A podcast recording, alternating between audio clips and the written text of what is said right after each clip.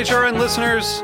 As we celebrate our 15th year, we are deepening our commitment to giving voice to the next generation of food systems storytellers, and we need your help. Our internship and fellowship programs help activate new possibilities for underrepresented and underestimated young people through experiential journalism, audio engineering, and production training. Through these unique programs, HRN helps food equity stewards build essential workforce readiness skills that expand their potential and foster economic mobility. Please consider supporting these critical programs. And with a minimum donation, you can be entered to win a dinner for two at an amazing restaurant in one of eight cities and tickets to a concert at a great venue in one of those cities. We have incredible partners across the country who have donated, as they also share our passion for helping to educate the next generation of food systems storytellers. Check out heritageradionetwork.org slash 15 to donate and enter to win today. That's heritageradionetwork.org slash 15 to donate and enter to win today. And make sure you donate before March 31st. Thank you. Today's program has been brought to you by Heritage Foods USA, the nation's largest distributor of heritage breed pigs and turkeys. For more information, visit heritagefoodsusa.com. You're listening to Heritage Radio Network, broadcasting live from Bushwick, Brooklyn. If you like this program, visit heritageradionetwork.org for thousands more.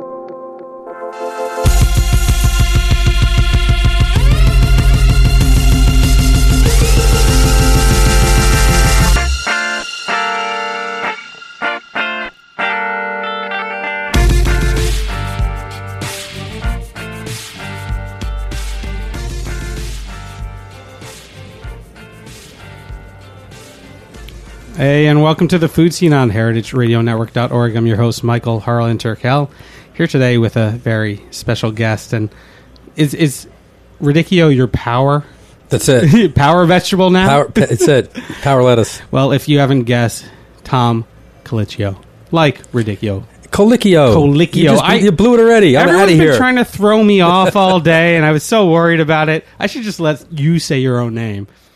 Well, thank you so much for being on the Food Seen, being at Heritage Radio Network. Um, in this interview, I not only want to explore your life related to food and where you are now, where you've come from, but kind of ask all the questions that haven't been asked before. You know, there, there's kind of a protocol to talking to chefs these days, uh, especially of your stature. You know, what's your favorite this? What's your favorite that? And first, I just want to start off with what's the question that you never get asked that you always want to answer? Oh God, I don't know. You, you know, the, the one the one question I'd like to, the one answer I'd like to get out there, but Yeah. no no one seems to want to, an, you know, put it out there once it's answered. Is how long does it take you to, to do Top Chef? And there's a reason for that. It takes about five weeks to shoot it, but yet everybody believes it takes about four or five months. And I'm nowhere near the kitchen and restaurants anymore. Yeah. and so five weeks, that's it. And I only work every other day. Yeah. so it's not a whole lot of commitment, but Yeah. it, it appears to be. So that's it. Is that the first thing people come up to you and say, "Oh, you're the guy from Top Chef," and want to talk about that? No, it's a combination. There are, are plenty of people. Um, I was just down in New Orleans, and there was plenty of people saying, "Oh my God, you know, hey Tom, how you doing? I love your restaurants," and you know, so which I actually prefer. But Yeah, yeah, yeah. It's much more joyous. the TV thing's okay, but Yeah. I, I still, you know, I like my day job. Well, let's let's talk before TV. Sure. Let's talk about you know maybe you watching television as a child. Um, where did you grow up? What what were your influences, and what did you cook and eat? Yeah, I, I grew up in Elizabeth, New Jersey, um, and uh, you know, food was always really impo- really important. You know, we had to be home for dinner um, until I was, you know, probably seventeen or eighteen, and we had meals, you know, at home. And uh, my mother was a pretty good cook. My father was also pretty good. Um, but some of my, you know, the earliest memories were um, around fishing and and and um, uh, I used to go crabbing with my grandfather in Barnegat Bay and, and my uncle, and uh, we would crab and clam and fish. And so we would usually come home with at least a bushel of clams and a bunch of crabs, and usually eels or maybe some snapper blues or maybe maybe a, a- an occasional fluke. Um, and we, um, uh, my my, gr- my grandmother and then my mother would make crabs uh, very little little different than most people are used to eating them. They would cook the crabs like you normally cook crabs, to boil them with, with Old Bay and stuff. Um, but then they would take them, take the shell off, clean out the gills, and um, put them in marinara sauce. And then we would serve the, the sauce. You know, you simmer for about twenty five minutes in the marinara. We called it crab gravy. And so you'd have that over the top of linguine, and then we'd pick through the crabs afterwards. And then the fish were usually always just fried, very simple fried, pan fried. Um, and you know that was summer to me. Um, you know, my job besides fishing, once I was old enough, I had two jobs. Uh, I had to keep my grandfather awake on the ride home because he, he had a tendency of falling asleep, and um, which looking back on it, I can't believe my parents actually let me drive with him. that was my job. Um, and as soon as I was old, enough to hold a knife, my job was to clean the fish and fillet the fish and and uh, and prep everything. Do you remember at what age you actually held that knife? I probably I would say around seven or eight. Yeah. Yeah, I, I remember he, he taught me, and once I got it down, he was like, "It's your job now," and he would just you know you you'd go to sleep. I mean, did that parlay itself into wanting to become a chef, or was that just a function of life that you loved? No, you know, looking back on it, yeah, I'm sure it had some influence. At the time, I had no idea. Yeah. Um, but but looking back on it, there was you know, especially around the holidays, there was always a lot of food. But but um, uh, you know, I, I, when I was about 13 or so, I started cooking at home, and just loved it, and found it to be v- something very easy to do. Um, the only problem I had was I had a very hard time getting through recipes because most likely I would have been you know diagnosed with ADD and and probably pretty severe I, I would imagine because I had a very very difficult time looking at a recipe and getting through it and trying to understand what they wanted me to do. Was it the written that was hard? Yeah, it just the, the, the and, and looking back on it now, it's I think the way a lot of recipes are written. It's it's uh, um, but I, I you know I would start doing it and I have to look back and and you know it, it was just it seemed very disjointed. And um, when I was about fifteen, um, my dad um, my dad was a correction officer in a county jail, and he came home with Jacques Pepin's La Technique. Not sure why that was in the jail library, but it was. Um, yeah, they're and- all fashioning shivs and well, you know, it's, it's a county jail. It's not it's not federal penitentiary, but um, but he, he brought it home. There was a few other books too. His New York Times cookbook and uh, probably uh, I don't know what else it was. But I, I remember New York Times cookbook and I remember the, the Jacques Pepin. And I started reading through it, and I remember the the the um, introduction talked about the book and talked about his career a little bit, but the last paragraph said, you know, don't treat this book as a book as a cookbook. Treat it as an apprenticeship. And the idea with the recipes weren't really the point. It was about techniques and learning various techniques. And once I kind of got through the book and started, you know, moving through it, all of a sudden it, it just, you know, if I was looking at something, a recipe, and it would say, you know, cut carrot, celery, onion leek into one inch pieces, brown them off, take your, your lamb shank, brown it on all sides, put it together, marinate it overnight in red wine. The following day, put it in the oven with chicken stock and some herbs, cook it for three hours. And now it's just like braise the lamb shank. yeah. I, I get that. Yeah. And so um, it, it really just changed something and did something. And so, um, but I was a short order cook um, when I was 14. Um, I worked at a snack bar at a swim club, and I was hired. Um, it was. I still say to this day it was the best job I ever had. I, I was hired as a, uh, you know, the scoop ice cream worked the cash register, and uh, I was there a couple weeks, and I took over the, the, the cooking. And the guy who was running the this concession lived in the same town I did, and he would pick me up. And about the second trip, I realized that uh, he was usually pretty stoned by the time he picked me up. And at one point, I just said, "You want to share?" And uh, so I would go to work, and I would actually work in a pair of cutoffs, no shoes, no socks, you know, no, sh- no, you know, and just sit back there and make grilled cheese sandwiches and burgers and Please steak tell me sandwiches. you still have a photo of that. Maybe we'll post that on the website I don't think for this so. interview. I don't. I don't think so. But he was also paying me two hundred seventy-five dollars a week under the table At 14. at fourteen. That's ridiculous. it was awesome. Yeah. Yeah. So why don't you go back and do that job? Dump the whole empire. I, you know, every now and then I feel I should just like you know go somewhere where no one knows me and just kind of like you know find a shack somewhere. And You willing to wear cut off pants still? Yeah, like I think we'll talk Yeah. about that. they might be a little longer yeah. than they were back then. So, Jacques Pepin, La Technique. Mm-hmm. Is it still relevant? Yeah, sure. I think so. I think that again, I think for a young cook starting out, the the the, the idea of learning technique and learning methods by which to cook, as opposed to focusing on recipes, um, uh, and, and ideas. I think I think if you really understand the basics. And, and really understand them, you know how to make. I mean, how many how many kids know really know how to make a, a, a consomme? And I say kids, I just turned 50, so I'm talking about people who are like 24, 25. Really know how to, like, can, can make a, a great stock, make a great consomme, um, you know, without a super bag. Um, you know, like the real sort of sort of nuts and bolts of cooking. And I think a lot of that is is is yeah, I, I think there's a going back to it, but for a short time, maybe like the last ten years almost, there seemed to be going away from that. And everybody was sort of grasping onto like, wow, how cool is it to make spherification? But like, how about if we cook first? And I, I feel like we're starting to drift back to that, which is kind of nice to see. So, of those techniques, let's take spherification. Let's take emulsification. We knew it as mayonnaise. We knew it as Well, yeah, that, that hasn't changed. Yeah. So, what things have changed? You said super bag. Are there other new elements that changed core techniques? Um, yeah, I think uh, you know a lot of times it's it's equipment. Like right now, I'm messing around a lot with, with pressure cookers and doing stocks that take no time at all, and and soups that are very quick. But you know, I think um, a, a lot of an understanding of um, of uh, hydrocolloids and things like that really changed things.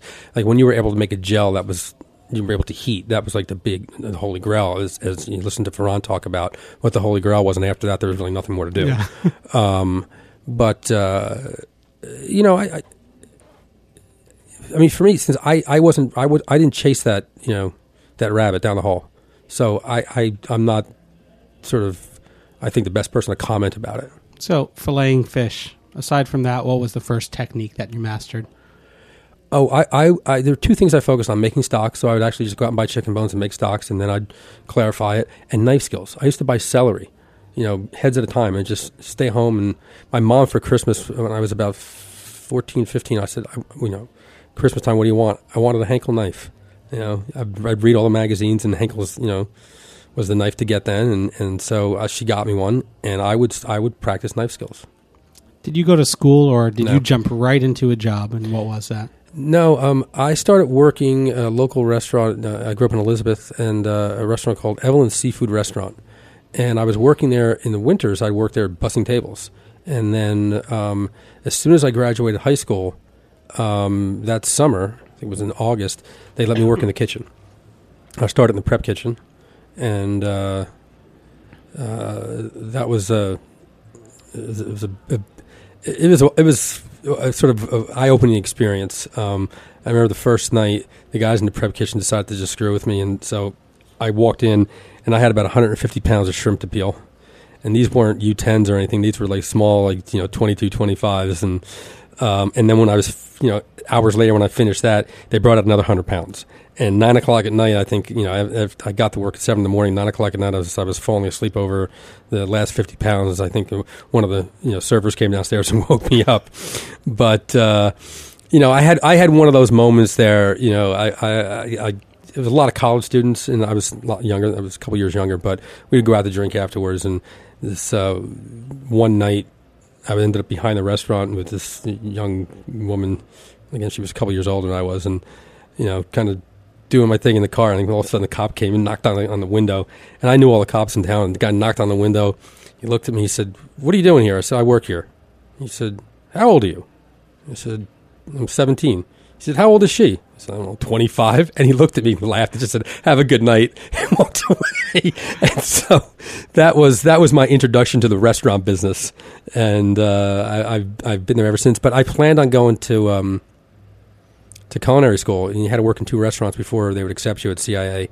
And uh, my fourth job um, was at Quilted Giraffe um, back when it was on Second Avenue back in the heyday, and I was there three months, and, and Barry gave me the sous chef position. So at that point, I wasn't going to school. So, this is Barry Wine, Yeah. the man that invented beggar's purses. No, he didn't invent them. Actually, uh, he he he kind of borrowed them from a restaurant in France Yeah. um, that was doing them first. Um, but uh, Barry uh, Barry knew how to run a restaurant. He was he was he and Susan really knew how to run a high end restaurant, a quality restaurant. It was uh, it was it was quite the quite the restaurant back then. So, how was his management different than Evelyn's? Oh, it was a totally different restaurant. I mean, Evelyn's was a churn and burn. We would do a thousand covers on a, on a, on a Saturday night at Evelyn's, and uh, it was a seafood restaurant, it was a fried and broiled seafood restaurant. And Barry uh, Barry was running, you know, back then. I think he had a hundred and fifty dollar, two hundred dollar check average, and it was great. Also, you know, we were we were only open Monday through Friday, so we were in dinner only. It was a, it was a great job. So, you skipped over your second and third kitchen jobs. Yeah, I worked in a red sauce Italian place called Chestnut Tavern in Union, and then I ended up working. Um, uh, at the Secaucus Hilton, and I was a night chef. No, before that, I was at a restaurant called um, the Old Mansion in Elizabeth. These two guys who had just graduated from CIA were running it, and it was you know we were doing some interesting things, but it was kind of old school. And um, then I ended up going to uh, I think the Secaucus Hilton from there when. Yeah, I was there a couple months, and they gave me this night chef's position. It was kind of like running the kitchen at night, and you know, I'd go through my books, you know, all the three star chef books, and try to do, rip off the dishes and do them. And I realized that there was no way these dishes were right; something was missing. And so I took a step back and took a cook's job at a restaurant called Forty Main Street, which um, was really eye opening. It was uh, a really good group of, uh, of, of, of cooks in the kitchen. Um, a few had who had worked in New York and were working there, and uh, you know we were doing the menu every day, fresh every day, depending on what comes in and um, you know we were going to the fish markets in the morning and going to uh, uh, you know we would go to the meat markets and then pop out to D'Artagnan on the way back. This is back when George and Ariane were essentially working over a, a cool, out of a cooler and a, a desk, and uh, we would go there, and so we were kind of doing it, and and uh, you know got three stars in the Times, uh, New Jersey Times, N- New York Times, but New Jersey edition, and uh, you know that was great. I mean, it was really just kind of happening, and um, but I, I, left there to to go to to. Um, I actually worked there as a cook first, and then I went to Quilted, left Quilted, and went back to that restaurant as a chef, and um, and then from there, uh, Gotham. After Gotham. Uh, I think I ended up in Gascony working for uh, Arnaud uh, Daguin. Um, yeah, Ariane's uh, brother and father. Um, and then I came back home and I worked in New Jersey a little bit for uh, a restaurant called the Tarragon Tree for a short time. And then came into New York and started working for uh, at Rakel with Thomas Keller. And uh, was a sous chef there. And then from there, um, I ended up uh, at Mondrian. That was my first chef's job in New York. So the latter half of that is French heavy. When did that conversion? I mean, you grew up in an Italian household. Mm-hmm. When did you go from Italian to French? Well, back then, when I started, we all did French food. You didn't have um, the sort of you didn't gravitate towards Italian restaurants then. If you were, you know, kind of the young American cook who wanted to learn and do things, um, you know, the, the the the people that that the old people that were working was either Alfred Portales or you know like Barry. Well, Barry Barry Wine that wasn't French. That was really more American. But um, you know, you could either go that route um, with some of the French chefs. Um, you know, you go to Le Cirque and, and, and uh, um, I think that's me. Sorry. Um, it's Barry. No, that's he's, not, he's telling you that uh, he that's not me. invented the beggar's purse. Anyway, um, uh, which is um, or, or, you can go the American route and work at like uh, with Larry Forgione and that bit. But no one was going. No one was doing Italian. There was no sort of um, Italian equivalent at the time, and um, uh, you know, even you think about other Italian American chefs like Alfred Portale or Tom Valenti, um, we weren't, you know, doing Italian food. So you have Jacques Pepin's La Technique, and you you know read through that book, practiced that book. What did you learn in the restaurant that wasn't in that book? Oh, you know, restaurants, and I think this is what sort of. Uh, you know, I was up at CIA recently, and I gave a commencement speech, and sort of some of the things I talked about afterwards with some of the chefs. That the the, the artistry, I think, in in restaurant cooking, it's not so much the dish that you come up with; it's whether or not you can actually execute those dishes night after night, sort of create a system by which you can create a dish and take that dish and put it into a system that can produce food and produce it quickly, produce it, you know, uh, uh you know, you um, get the food out, you know, and expedite it out and, and, and make sure everything is, is coming together. All the entrees are coordinated and cold foods coordinated with hot food. That's really the art into to what we do when, when, it comes to the kitchen. If it's only about recipes, well, we can all go out and get the French Laundry cookbook and, and copy those recipes. But you know, good luck producing that in the kitchen. And so, when you go from restaurant to restaurant, part of it you're learning a different style. Every chef has their own style of doing things and their own way of plating and their own way of you know organizing a kitchen, but they also have very different approaches to whether it's expediting or setting up stations or uh, you know how, how they coordinate you know dishes and, and how they, they coordinate their prep. And so that's what you learn going from restaurant to restaurant. And then you kind of cherry pick the best of that not the dishes the, the, the management of the kitchen is what you're learning. Um, and I think too many people are focused on I got to learn this dish and this technique and I got to learn this it's not about dishes. It's really about understanding and creating a system um, you always say that that the, the tricky part because um, you can't do everything to order. And when I say everything to order, you, if you have a dish with zucchini on it, when the order comes in, you don't start cutting the zucchini. It's you know you're prepping stuff ahead of time, and so the real sort of art to it is is trying to understand what you could do in advance that is going to be the, the least detrimental to the final outcome of the dish, and and so that's that's where the the sort of you know how far you want to push it whether or not you know that that all determines how big of a kitchen staff you're going to have. Because if you have a very small kitchen staff you have to do a lot more in advance. Um, if you are you know uh, doing a restaurant where you feel that you want to have more cooks you're going to have to charge more for your food. You're going to have to um, uh, you know, maybe you can do things differently. That's why if you look at some of the you know the great restaurants, they always have much more people in the kitchen. Um, they can afford because they're charging them that that you know they have a price structure that can support that. How many people did you have in the kitchen at Quilted Giraffe, at Gotham, at Rakel? Oh, at Quilted, oh god, there was always about twenty. You know, Quilted there was.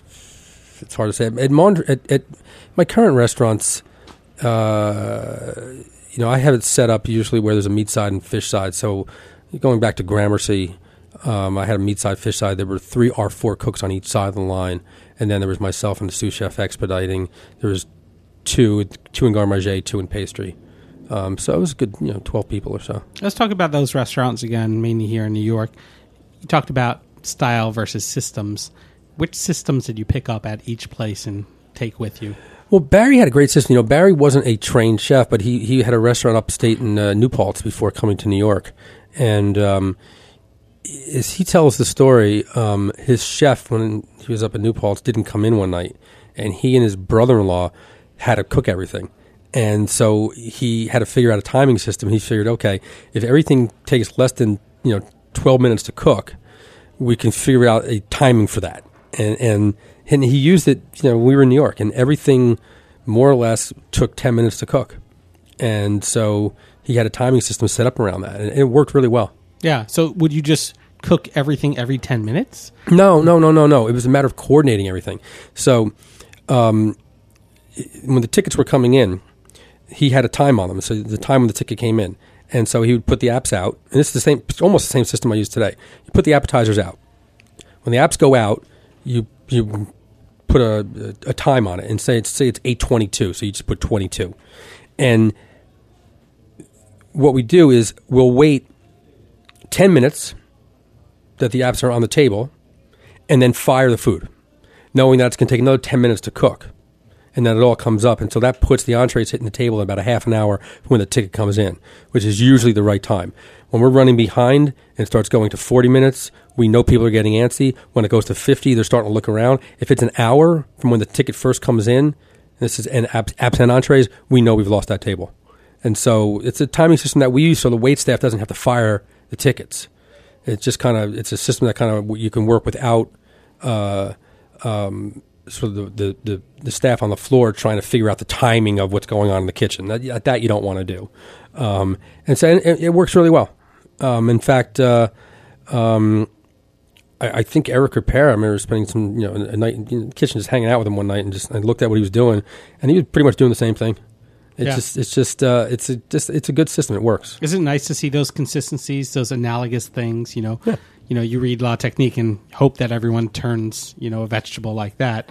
Then you never know whether or not systems are the same until you're in that restaurant. Yeah, and every, again, everybody has a, a, very different system. You know, and it's it's amazing to listen to the way cooks uh, our chefs call tickets too, because there's all a shortcut and a slang, and there's there's there's uh, and and the, and all the staff all know it. They know it. The cooks in the kitchen know it, and and you go into another kitchen, you have to learn that language. It's a different language, and and even though it's very similar, just the way they're calling the shorthand of calling tickets is uh it, it has its it's kind of its own little thing. So call a ticket for us. What's your shorthand? What's your slang? See, I don't do the shorthand slang thing. I like you know so, Johnny Schaefer, who was my, my chef de cuisine at Gramercy, he was the best. He was he just you know a cod wasn't a cod; it was a COD. I'm not sure why that was shorthand, but it's, it was a COD. Um, I, I you know I don't I don't remember some of them, but it's all pretty colorful too. Yeah. times. Yeah. You so know, shiitake wasn't a shiitake; he was giving me a shit. Uh, uh, uh, uh, um, what was the shorthand for? There was a Jerusalem artichoke shorthand that was pretty good too. I'm trying to think what it I mean, was. do you ever walk into a restaurant, see shiitake on the menu, and ask for a shit? no, no, no. So you talk about Johnny. I'd rather first start with your mentors and then who you mentored. Well, you know, I I don't have anyone that I would consider a real mentor, only because I never stayed in a place long enough. Um, you know, it was a year. Oh, for me, it was a year out, year and out. Um, that was it. Um, I figured if I can't learn for what I wanted to do, because I, I was I was happy to be a cook for ten years before being a sous chef, and so for me it was just I wanted to learn as much as I can and move on. And early on, I stayed a little longer um, because I didn't I didn't know enough. But you know, I um yeah I stayed about a year quilted, a year at at uh, at, at a little less at at, at uh, Gotham, um, a year at Rakel. Um, but I you know I knew I wanted my own my own place. I knew I wanted to do my own thing. So it was it was just very directed. Just I'm staying a year. I ended up I forgot it's somewhere in there. I, I ended up working uh, in in uh, with Michel Bras in France as well. I uh, just which forgot was- about that. I forgot about forgot about that.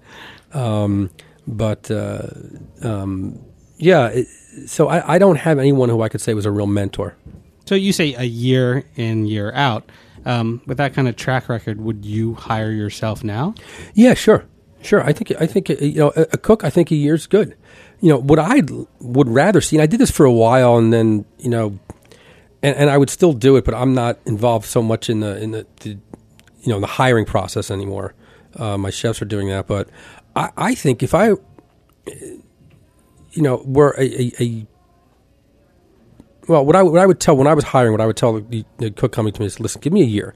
When you want to leave this restaurant, don't just give notice and leave and try to find a job. Tell me where you want to work. I'll make a phone call for you. This is like the, the way they used to do it, you know, in, in France. And so, and I did this for a while. Someone would call and say, I, really want to work, uh, you know, at Le Bernardin. And say, okay, let me give it, let me give Eric a call. I would call Eric and say, Eric, I got a guy who's really good. He's been here a year. He's worked a couple stations. Um, wants to come work for you. Um, do you need someone? And do you want to swap? Uh, Do you have anybody that's been working for you a while that that you know wants to see something new? How about if you know you send somebody my way, I'll send somebody your way. And I would do that with him. I would do it with Alfred. I would do it with you know few other people, and it worked great. And I, I think that's missing now. I think everybody thinks it's so cutthroat that you know, God forbid you're you're you want to leave the restaurant. It's like they're not indentured servants. It's like they're not going to be here forever. They're you know the idea is you're going to work. You're going to you know learn as much as you can. You're going to move to the next spot, learn as much as you can because you want to take that sous chef position somewhere. You know, or maybe it was someone like, you know what, I, I think you you're, you have a lot of potential. I want you to see a few other things and then come back and you know when I'm looking for a sous chef, I'll give you a call. It's not like they're forgotten in your kitchen. No, no, no, no, no. I'm going to come back to Gramercy Tavern in a second, but I've been in craft and I've been in the kitchen in craft. Um, and it's somewhere in between on the stairwell where there are a few initials. Yeah. Who, who are those people and where are they now? Oh God, those are that's the, that was the, the first uh, opening crew. That was uh, Marco Canora, who's at Hearth. That was Jonathan Benno, who's at Lincoln. That was uh, I think Akhtar Nawab, uh, who may have been part of that. Karen DeMasco was, I think, uh, she was definitely there when we opened. I think her initials are carved into are, are in the concrete. Um, I'm sure I'm forgetting some notable people. Uh, James Tracey was there yeah, at the beginning. He was now the James, chef. Um, he came back and, and uh, after he took a hiatus to out to Massachusetts for a while. Now he's back. Um, uh, yeah, there's some pretty good names on that on that stairwell. Do you feel like their mentor? I, I don't. I'm not going to take credit for anybody's career. Um, uh, I, I hope that the time they spent with me, they learned something and and uh, they could draw on that. But uh, I'm, I, I don't I don't take credit for for someone's career. Excellent. Well, we're going to take a quick break, and when we come back, talk about your Danny days at Gramercy uh, Tavern. Sure. You've been listening to the Food Seen on HeritageRadioNetwork.org. We'll be right back.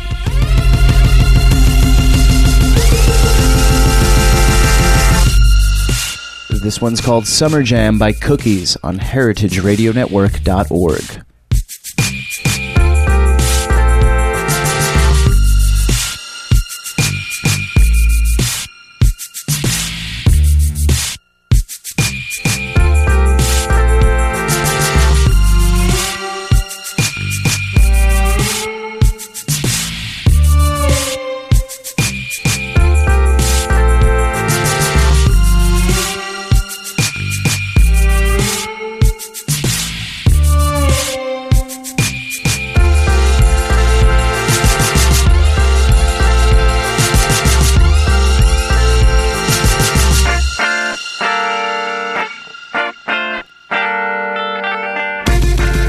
Like what you hear so far? Support the network and become a member. Membership helps us bring you the best food radio in the world and gives you access to thousands of dollars in discounts at the sustainably minded businesses that support us. To become a member, visit heritageradionetwork.org today. Today's program has been brought to you by Heritage Foods USA. Heritage Foods USA exists to promote genetic diversity, small family farms, and a fully traceable food supply. We're committed to making wholesome, delicious, and sustainably produced heritage foods available to all Americans. In doing so, we will foster the link between sustainable land use, small scale food production, and preservation of the foods of past generations for future generations. For more information and to order today, visit www.heritagefoods.usa.com.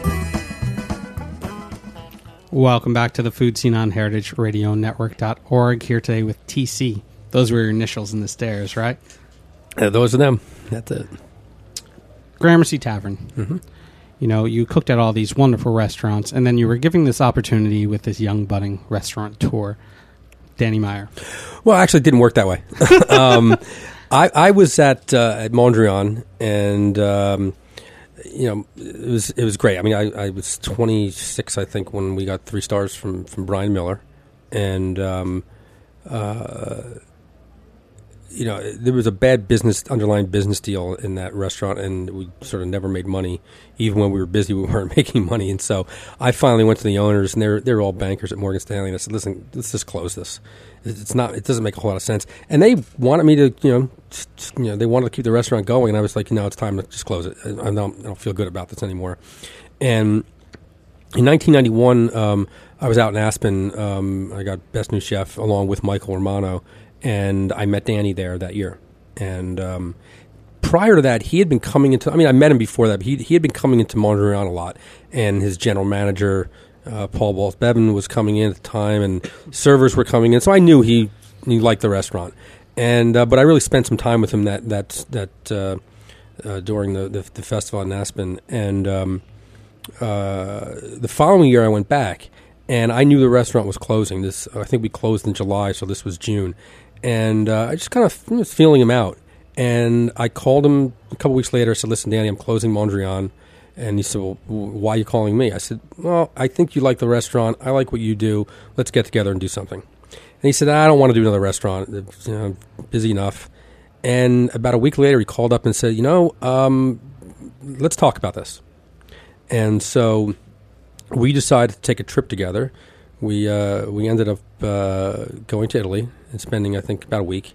And by the time we came, and you know, we didn't talk about the kind of restaurant we wanted. We talked just about just life in general, where we wanted to go, what we saw going on, in, you know, in the food world, and uh, what we thought was needed, that kind of stuff. What did you see then?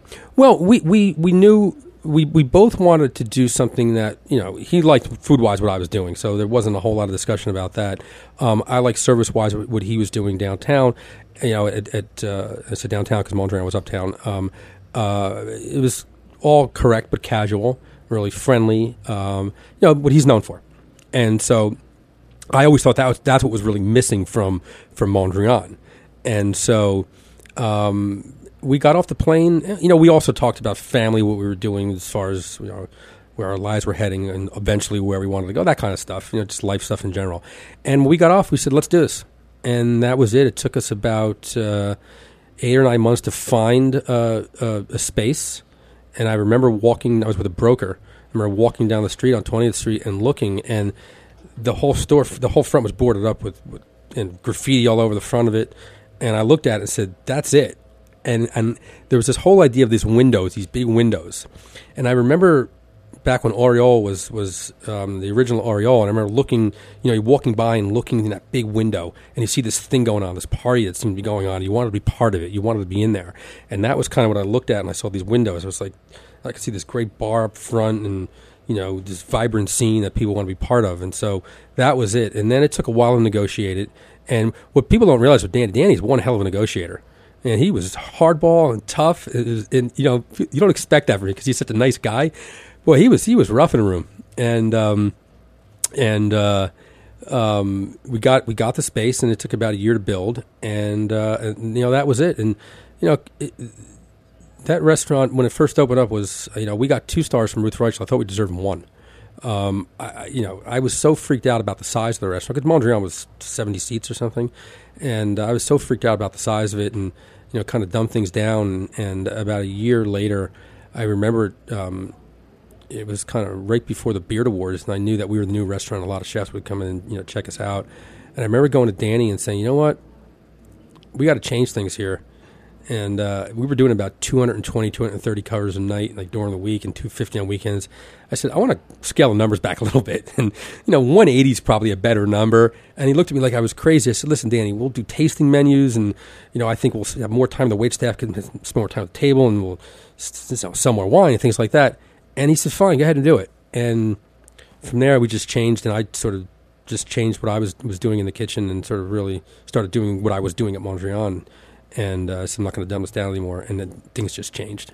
You know, and Claudia started coming into her own uh, Paul Grieco was running the the, the, the, the, wine program and service, and Nick Mautone uh, was general manager then. And boy, things just started to click. And uh, you know, Ruth came back, and uh, kind of, as they say, the rest was history. So, did it turn out how you wanted to turn out? Was this yeah. your first restaurant that you opened from, con- you know, conception, it, it, construction? It, it, was. It was the first restaurant that I um, uh, built, uh, that I put money in, that um, I I owned, yeah, and uh, um, yeah, there was there was uh, um, yeah, sure.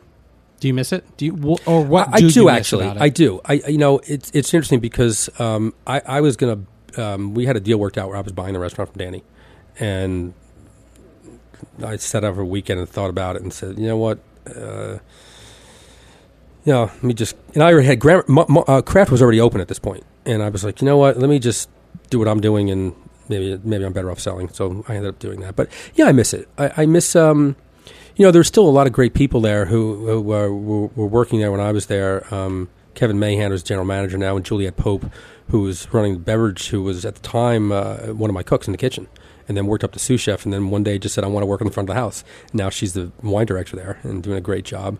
Um, you know, the prep team uh, Modesto Batista, who you know no one knows who he is except the people who worked in that restaurant. He was the glue that held that place together. Him and his wife and his, his you know his, his sister in law, I think it was. The prep, they're all still there. They ran that prep kitchen, and um, you know they were the the real sort of heart and soul of that place. You would never take him away from Danny.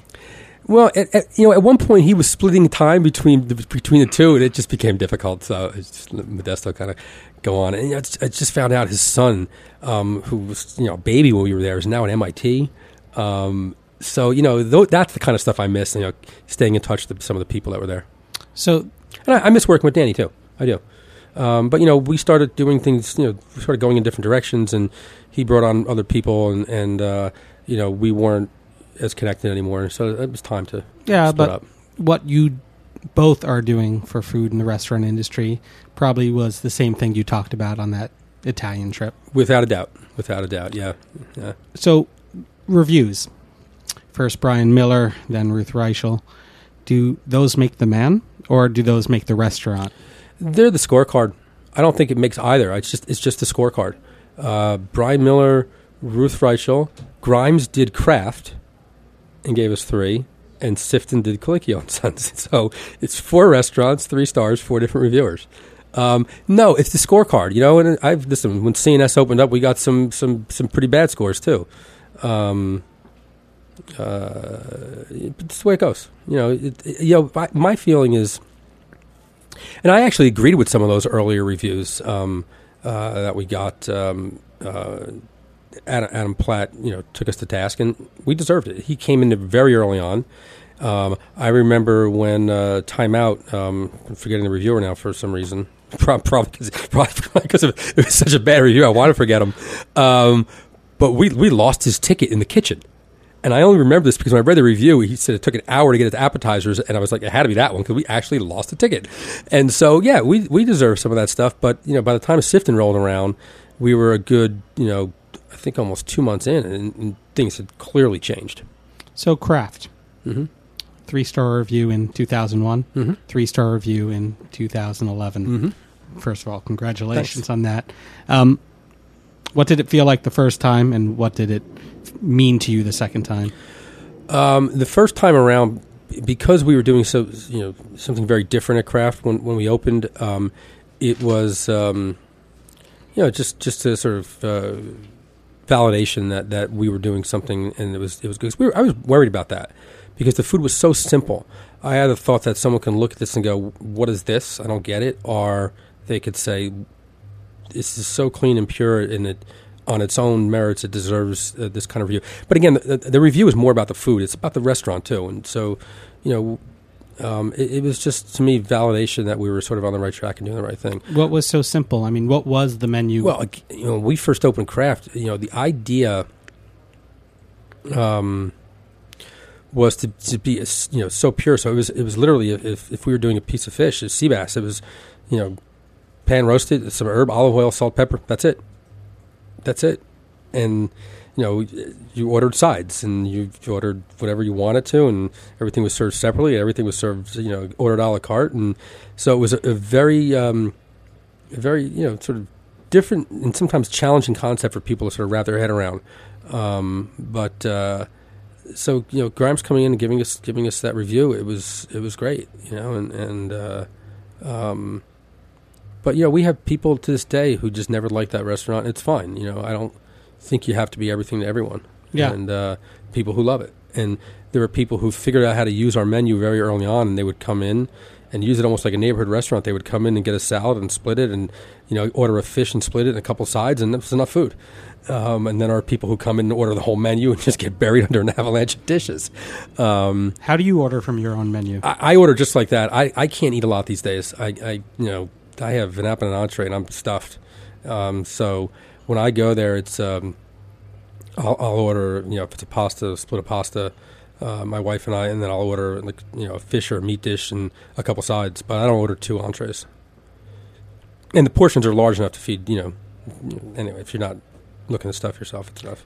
So in 2011, when you got the three star review again at Craft, did it confirm that, or confirm that you had these systems in place and they worked? That it was consistency that was the key, or was it just so timely that it can last that decade? Um, no, the systems are only as good as the people that are that are running them. Um, and so um, uh, at this point, James was back. Uh, prior to the James, Damon Wise was running the restaurant, or running the kitchen, and um, you know, I, I uh, again affirmation that, that that we were still relevant. You know, when when you get when you're, when you're doing what I'm doing for 30 years and you start seeing a lot of, you know, young guys are coming up, you start wondering whether or not you're still relevant and you start to figure out how to main, how to maintain that relevancy and you know, you don't want to go out. Um, and uh, so that was that was important. In, in fact, that whole leading up to that, doing Tuesday dinner, you know, Tom Tuesday dinner, and and then uh, CNS changing from craft steak. That was all me trying to stay relevant, and I'm you know really honest about it. You know, I you start hearing, and TV has a lot to do with this. Um, you know, when when I left Gramercy, I was doing a certain type of food there, and craft was very different than what I was doing at Gramercy. And, and by design, it was they're around the corner from each other, and wanted, wanted something similar. I didn't have a, a Thai restaurant in me or something like that, and so, um, but when I, I left Gramercy and then I started doing TV, um, people start coming in to the restaurant who don't know what I did before because now they know me from TV, and you start hearing, "This is it. It's so simple. I don't get it. Like really," and you know you start hearing that, and then I, I wanted to start doing the food that I was doing at Gramercy.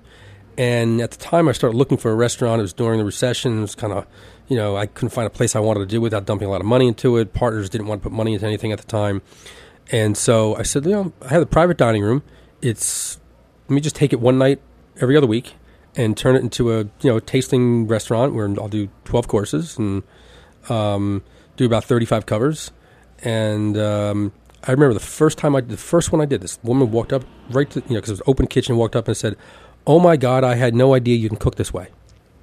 And I was like, looked at her. She said, well, I come to craft all the time. I thought that's what you did. And at that point, I was like, oh God, I gotta. This is I'm, I'm kind of on the right track. And then because I wanted to, wanted to you know do that food again, that's why I decided to change craft steak into CNS, and um, just to sort of keep pushing that that that envelope a little bit. Because again, sitting there all of a sudden trying, trying to think like are, are, my best days past me? Is this all over? Is it you know and and also because i've i have you know eight restaurants and i have other responsibilities and i have two young kids at home. And so you're trying to figure out like am i getting am i just getting too old? What's going on here? And you you, you want to you, you want to hold on to you know the glory days. And the only way to do that is not to relive the glory days. It's to do something new. Sustainability. Well yeah in, in a completely different sense. Yes, yeah, yeah. But to be successful, I, I like that you brought up the point of television. Obviously, a lot of people know you through that route. They could also go back and see your best new chef award, outstanding chef of the year, restaurant of the year, all this stuff, and know that there's obviously pedigree there. Um, but what does it mean to be successful? Does it mean these days to be on TV to have expanded uh, restaurants around the country, around the world? No, you're still only as good as your last dish.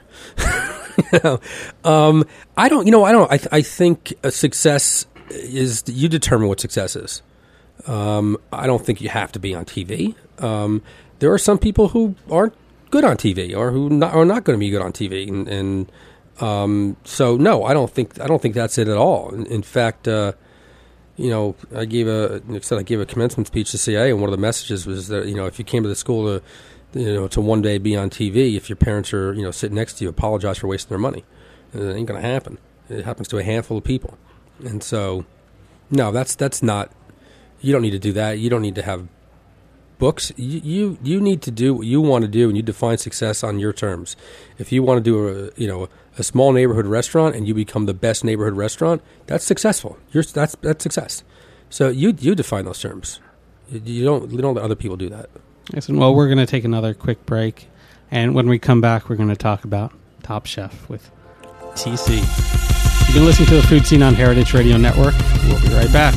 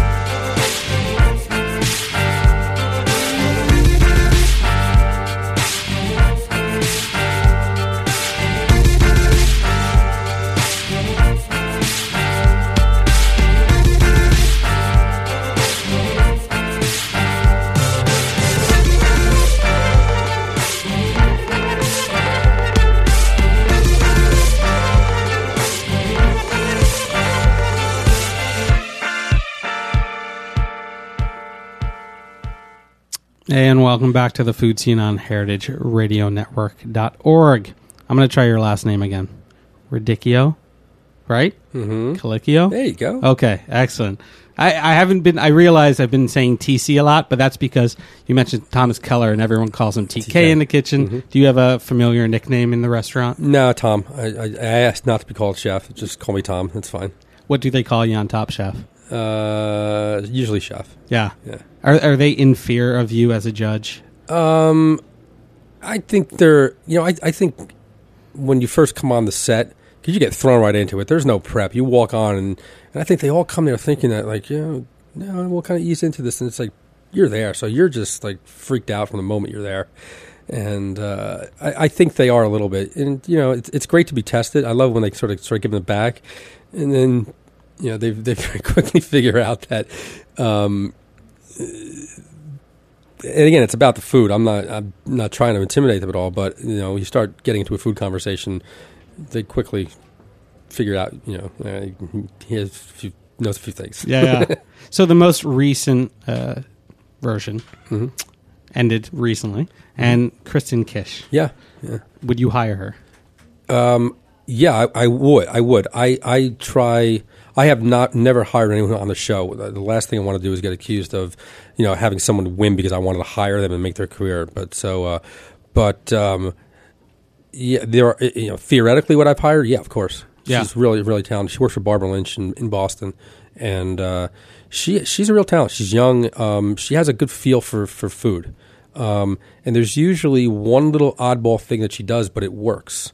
Um, so yeah, I, th- I think she's uh, she's really talented. And there's there's been a lot of talent. Paul Qui from last last season, really talented guy. Uh, another guy who just put a dish together. And again, he, you know, he works for Tyson Cole, and Tyson taught him well. I mean, you see the better chefs who are on that show; they've had a good, really good mentor. Um, uh, you know, uh, Voltaggio, Voltaggio brothers are both really talented. Um, but there's so many talented. I mean, Harold's you know killing it. Dale Talde's killing it out here in Brooklyn, huh? Yeah, yeah. yeah. You know, so there, this you know we we get talented chefs on the show. So it must be an exciting show for you to be on too, because you see so much, so many new ideas and techniques. What do you walk away, you know, with? Well, for me, I, I think the real thrill is I, I, get to see a lot of young up and coming talent that I would never um, get to meet, and and you know, obviously the show helps their careers if, if you know. If, if they get you know through at least a couple of the challenges. Um, but that's that's really it. You know, we um, you know it's also great because it's you know we shoot for five weeks. So if we're in Seattle, I get to spend five weeks in a, in a different city, and you know I have a lot of downtime, so I get to eat around a bit. And um, so yeah, it's you know I have fun doing it. We have a blast, and it's great working with Gail, and now having Emeril. Um, who has clearly become the breakout star of, the, of this season and, and, even last season. I mean, um, How are you going to stay relevant? How are you going to stay on that show with someone like him? I don't know. Well, that's, yeah, I mean, he's he's what's great about him is like the the edifice that we all know of you know Emeril, the Bam, and all that stuff. That's gone. You know, at least for here, and he's you know. You, you spend you spend time listening to him, and you realize this guy's been around the block and knows a bunch, and you know he's kind of quiet, and all of a sudden he'll say something. It's just like, oh God, of course, yeah. Um, but I, I, really, really love working with him, and I've gotten to know him a little bit in the last uh, two seasons. And so, aside from seeing new faces and you know new foods, what has Top Chef done for food in general, for food systems, policies, for cuisine? Well, I, I, you know, I think um, it, it's done a few things. I think it, it it's clearly bringing um, food, you know, in all the shows, not just Top Chef, but to the masses. And I think what, what I ran into someone the other day, and they said, you know, what's really cool about it is that you see the process. You see that chefs are just not putting dishes together, you know, you know, that's copying stuff. There actually is a process by which they're thinking about dishes, and you get to see that process from from the very beginning when they're giving a challenge, and then you get to see it on a plate, and it's immediate, and it's it's actually it was uh, Liev Schreiber who was I was talking about this, and I was really surprised that he watched the show, and he was going, "It's just so cool to watch that whole process, and and it happens so quick, and they're so fast, and and um, so you know that's uh, that's that's pretty it's pretty neat." Yeah. Um, it's almost not opposite, but so apart from what you're doing right now. And I know you've done a lot of interviews recently for a brand new film that just came out, A Place at the Table. Mm-hmm. And they don't have those facets. They don't have those ingredients in front of them. Um, a lot of the subjects in the film itself. Um, why do you do a show like Top Chef and then do a film like that? Oh God! Well, listen, Top Chef is a um, you know, I, I was asked to do that show. I, you know, I, I said no three times and finally decided to do it. Um, and um, you know, it's it's it's not that serious. You know, I don't take that whole thing that seriously. It's it's it's great. It's a competition. I take the judging very seriously.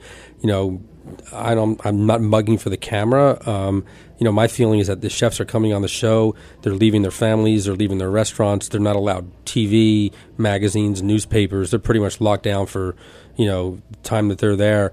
And they're coming on and they're working their tails off. I mean, 16 hours a day. They're up and they have cameras in their face.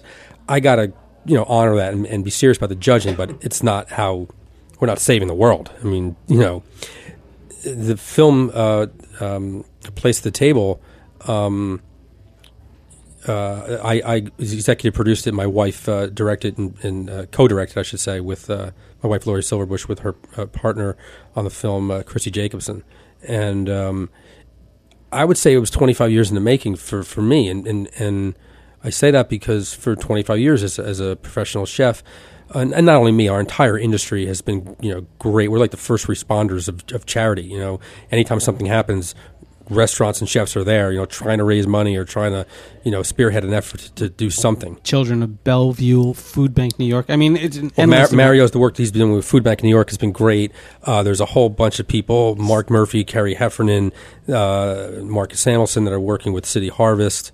Um, Alex's Lemonade. Alex, yeah, Marc Vetri does an amazing job with Alex's. I mean, again, uh, so many people are, are, you know in the industry are, are, doing that. But for 25 years, raising money for for hunger uh, awareness and hunger issues, whether it's with Share Our Strength or the food banks or Meals on Wheels, and um, you know working with great organizations and raising millions of dollars, and food insecurity in this country just keeps growing.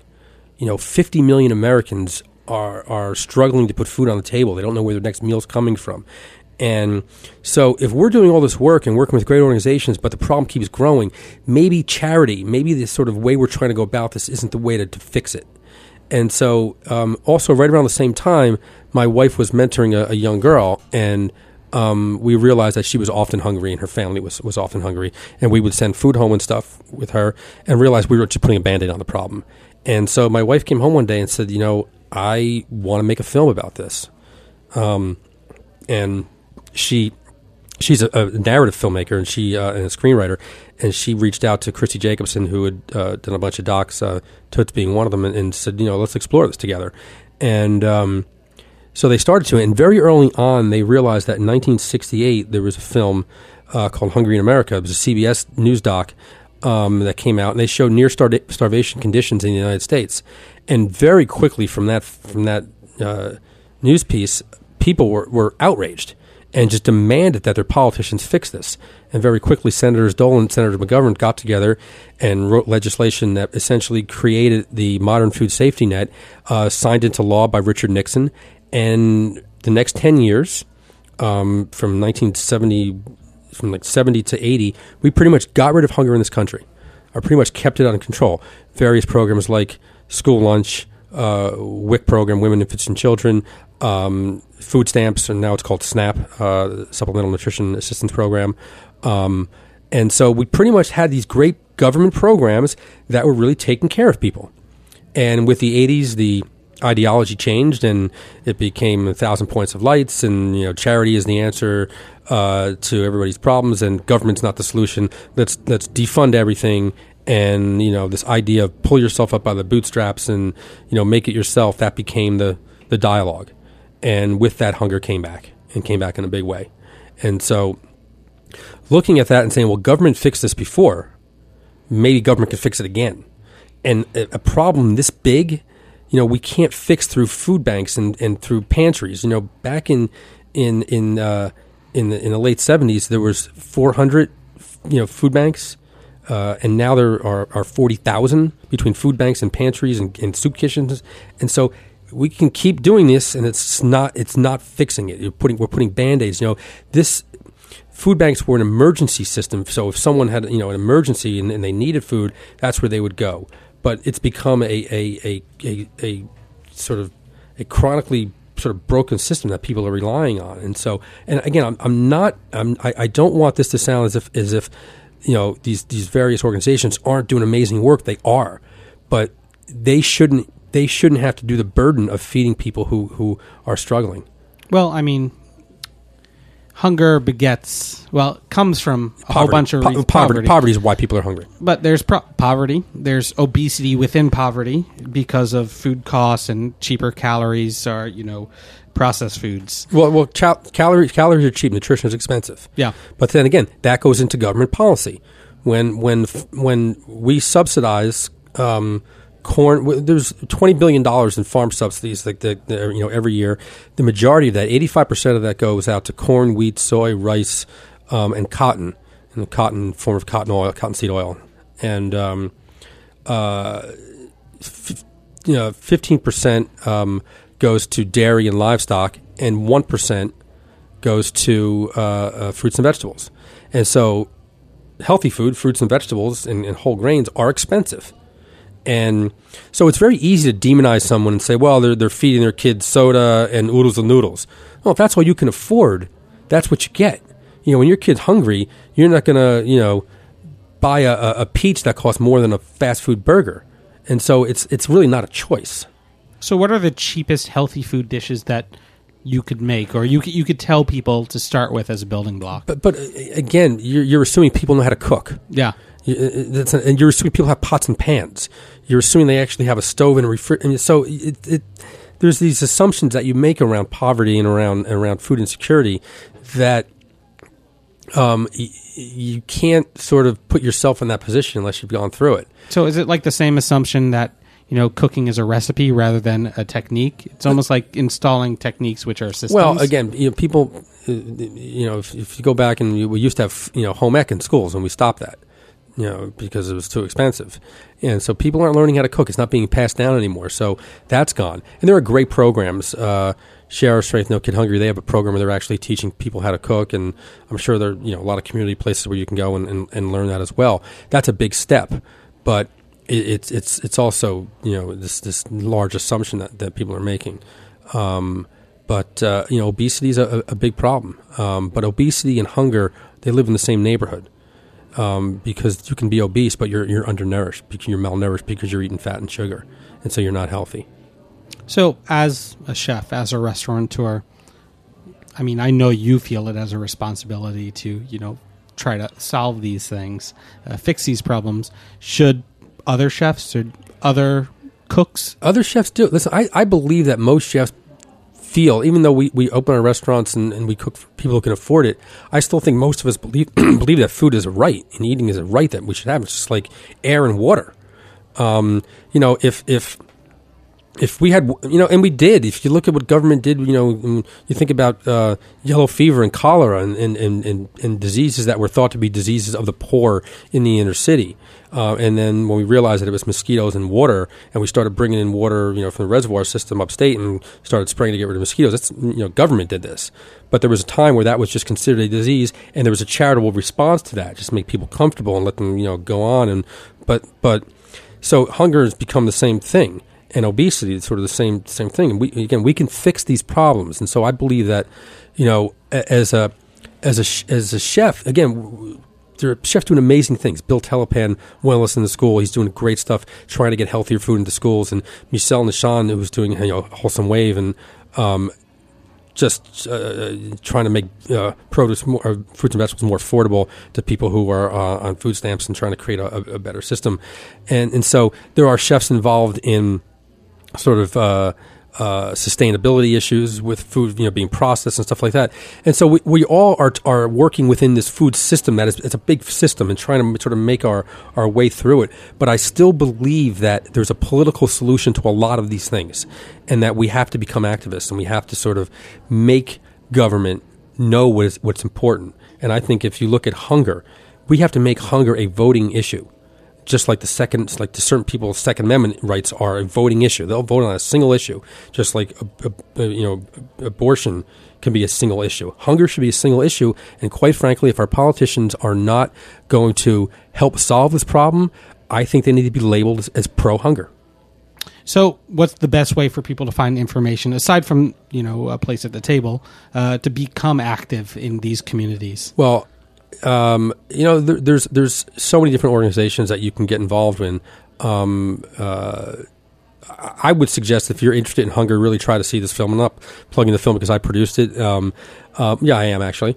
Um, but it's uh, it's it's it's uh, it's not a film about. I mean, there's talking heads in the film giving you numbers and stuff, but it's really a story of these three characters and these other characters that are there with them. So you're seeing teachers and pastors and uh, police officer, a police officer that is on food assistance because he's not making ends meet.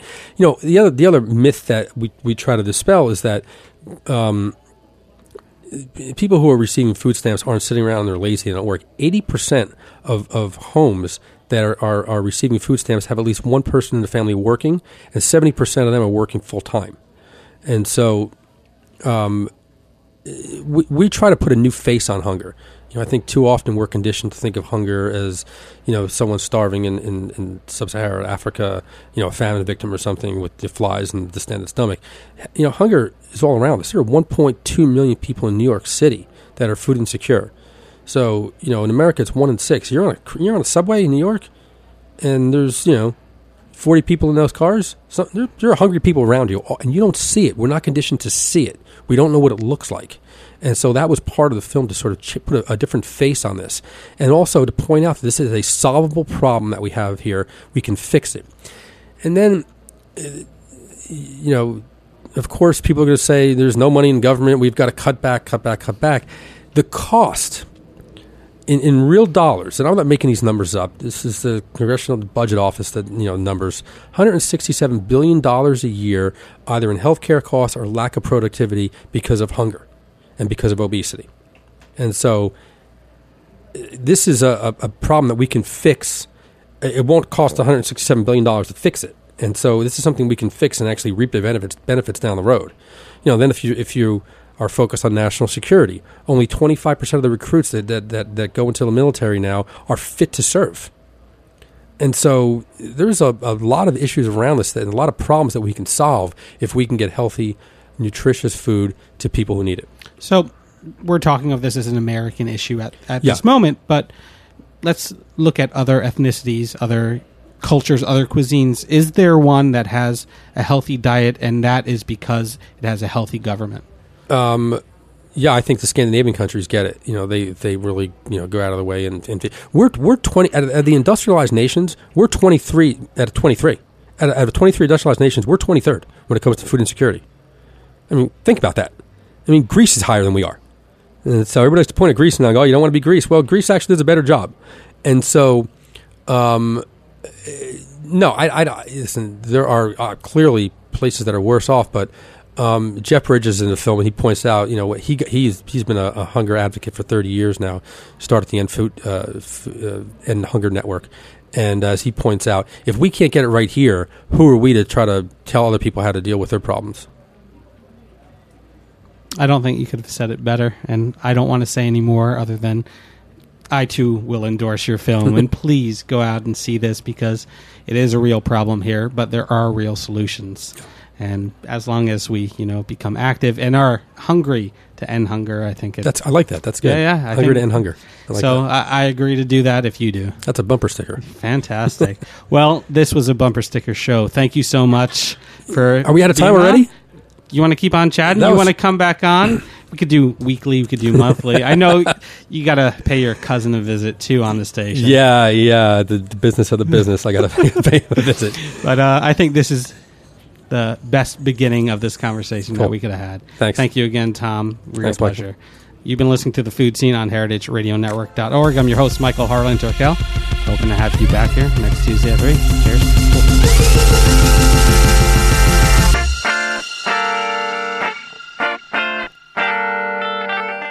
Thanks for listening to this program on heritageradionetwork.org. You can find all of our archived programs on our website or as podcasts in the iTunes Store by searching Heritage Radio Network. You can like us on Facebook and follow us on Twitter at heritage underscore radio. You can email us questions at any time at info at heritageradionetwork.org. Heritage Radio Network is a nonprofit organization. To donate and become a member, visit our website today. Thanks for listening.